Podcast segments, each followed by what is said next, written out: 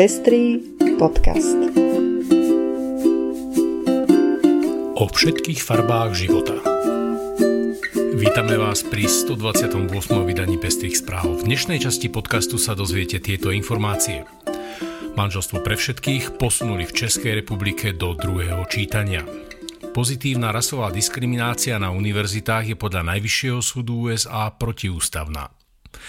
Nový Zéland úradne oficiálne uzná nebinárne osoby na základe seba určenia. Niektorí podnikatelia v USA nemusia poskytovať služby LGBTI párom. Výbory Európskeho parlamentu podporili smernicu o boji proti násiliu na ženách a domácemu násiliu. Fínsky minister hospodárstva odstúpil pre nacistické vyjadrenia. Ja som Lucia Plaváková. A ja som Ondrej Prostredník. Na príprave pestrých správ sa podiela aj Natália Hamadejová. Ďakujeme, že nás už viacerí podporujete a tešíme sa, že vám záleží na šírení osvety v oblasti ľudských práv a ochrany menšín. Ak sa chcete pridať k našim podporovateľom, nájdete náš podcast na patreon.com. Za podporu vám veľmi pekne ďakujeme a teraz už prajeme príjemné počúvanie. Česká snemovňa poslala do druhého čítania manželstva pre všetkých. Česká republika je tak už len kúsok od toho, aby sa stala 16. krajinou Európskej únie, ktorá zabezpečuje rovnosť párov rovnakého pohľavia, ich rodín a detí. Najbližšie mesiace budú prebiehať rokovania vo výboroch a k finálnemu hlasovaniu v snemovni by malo dôjsť asi koncom roka. Manželstva pre všetkých podporuje aj český prezident, ktorý by zákon bez váhania podpísal. Držíme palce.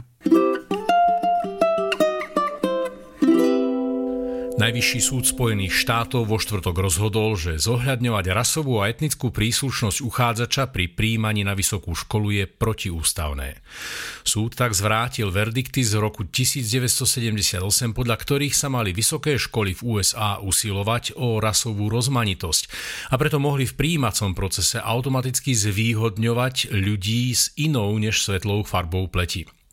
Šesť konzervatívnych sudcov Najvyššieho súdu USA rozhodlo, že dve vysoké školy, najstaršia súkromná Harvardová univerzita a najstaršia štátna Severokarolínska univerzita v Chapel Hill protiústavne diskriminovali ostatných uchádzačov, keď zohľadňovali rasu pri posudzovaní prihlášok. Skupina s názvom Študenti za spravodlivé príjimačky, za ktorou stojí finančník Edward Bloom, obvinila Harvardovú univerzitu z diskriminácie uchádzačov ázijského pôvodu v prospech uchádzačov s tmavou pleťou. Najnovšie rozsudky Najvyššieho súdu pravdepodobne iba v obmedzenej miere zasiahnu štát Kalifornia. Na, tamo, na tamojšej štátnej Kalifornskej univerzite zakázali pozitívnu diskrimináciu na základe rasovej príslušnosti pri príjmaní študentov po referendách v rokoch 1996 a 2020. Príklad Kalifornie nasledovalo v prípade štátnych vysokých škôl 8 ďalších štátov vrátane Michiganu, Floridy či Washingtonu. Naj, najnovší verdikt Najvyššieho súdu sa však týka aj súkromnej Harvardovej univerzity a tak bude pozitívna diskriminácia zakázaná nielen na verejných, ale aj na súkromných vysokých školách. Ľudia na Novom Zélande budú môcť oficiálne v úradných záznamoch používať nebinárne úradné pohlavie na základe práva na seba určenie. Žiadajúca osoba sa bude môcť obratiť priamo na matričný úrad bez potreby predkladania súdneho rozhodnutia či lekárskeho posudku. Pre osoby do 16 rokov musia žiadosť podpísať aj zákonní zástupcovia a priložiť aj podporný list od tretej strany, ktorou môže byť osoba pracujúca v zdravotníctve ako lekárka, psychológ, psychoterapeutka či sociálny pracovník, alebo osoba, ktorá žiadajúcu osobu pozná aspoň 12 mesiacov.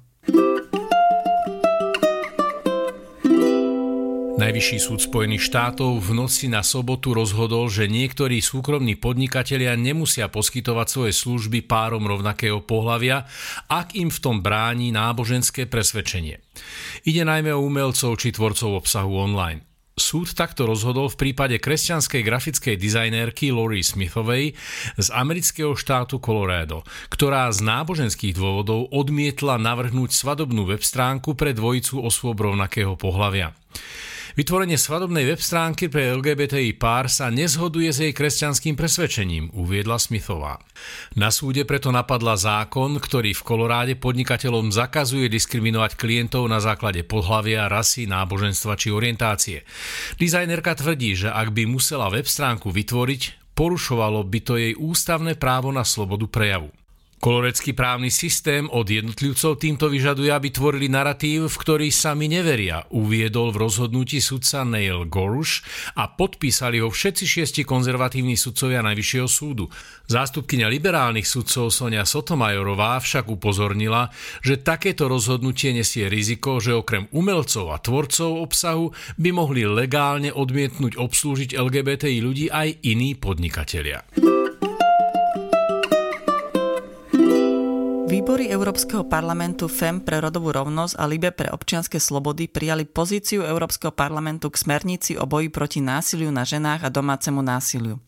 Ide o historický krok pre Európsku úniu, pretože táto smernica bude predstavovať prvý legislatívny dokument únie na odstránenie rodovo podmieneného násilia. Pozícia Európskeho parlamentu je v porovnaní s Európskou komisiou ambicioznejšia a obsahuje viacero opatrení na prevenciu a boj s rôznymi formami rodovo podmieneného násilia a posilnenia práv obetí. Fínsky minister hospodárstva Wilhelm Junila odstúpil pre nacistické vyjadrenia. Na to, aby vláda mohla pokračovať, pre dobré meno Fínska chápem, že pre mňa nie je možné ďalej pôsobiť ako minister uspokojím spôsobom, uviedol člen krajne pravicovej strany Fínov vo vyhlásení. Strana je súčasťou pravicovej vládnej koalície, ktorá sa vládnutia ujala v júni. Parlamentné voľby sa konali začiatkom apríla. Junila 28. júna ustál hlasovanie o vyslovení nedôvery v parlamente, ktoré iniciovala opozícia a obviňovala ho z opakovaných vyjadrení spojených s nacistami. Počas poslednej kampane verejnoprávna rozhlasová a televízna spoločnosť ILE zverejnila informáciu, že Junila gratuloval inému členovi strany Fínov k číslu 88 na kandidátke. Táto číslovka je odkazom na nacistický pozdrav. Junila za, sa za svoj výber slov ospravedlnil a označil to za nechutný vtip. Pride mesiaca, ktoré sa konalo 29. júna, sa odštartoval mesiac sprievodných podujatí, ktorý vyvrcholí samotným dúhovým sprievodom dňa 22. júla. Počas najbližších týždňov si môžete vybrať z bohatej ponuky podujatí od športových aktivít cez diskusie až po dúhový deň rodín, ktorý sa bude konať už tretí rok. Podrobnosti nájdete na web stránke dúhovýpride.sk. Seniori sa stávajú čoraz častejšie terčom podvodníkov a zlodejov, ktorí zneužívajú ich vek, dôveru a dobrosrdečnosť na páchanie trestnej činnosti. Obozretnosť a dobrá informovanosť starších generácií má významné miesto v prevencii kriminality v tomto smere. Vo štvrtok 6. júla o 10. v letnej čitárni medickej záhrady sa preto uskutoční podujatie s policajnou preventistkou, ktorá bude hovoriť o preventívnych odporúčaniach k osobnej bezpečnosti a ochrane majetku majetku, o praktikách páchateľov a ich spoločných znakoch, o problematike telefonických podvodov a o modelových situáciách a ich riešeniach. A to je už všetko z dnešného dielu ľudskoprávneho podcastu Pestré správy. Do počutia na budúce.